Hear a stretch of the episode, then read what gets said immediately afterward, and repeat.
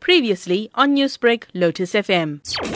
5 candidates have been shortlisted for the position of National Director of Public Prosecutions. Do you believe the process was a transparent one? Absolutely. It couldn't be more transparent than what we have now compared to the earlier times. This has been one of the most publicized, open, transparent kind of process, never ever before repeated in South Africa, and it's very healthy for our democracy and restoring faith in the administration and the search for justice.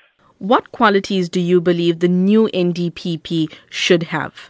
The National Director of Public Prosecution has to be an independent, minded, impartial, a very passionate member of the judicial side. In other words, that person has to be chosen for his qualities of being able to administer the process related to the search for justice in our community. And I think these are the qualities that are needed. And those candidates that so far are there all fit the necessary profile that gives them that edge to be considered. KZN has sparkled in the search for a new NDPP, with KZN's Shamila Batohi tipped the frontrunner.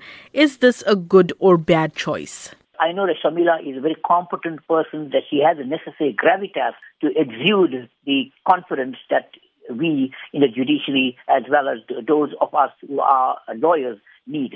And of course, the public has to be absolutely satisfied that Shamila, or whoever it is chosen, fits the profile. We need somebody like Thuli Madonsela style, who is not going to be frightened by the politicians of the day in order to ensure that justice is really met.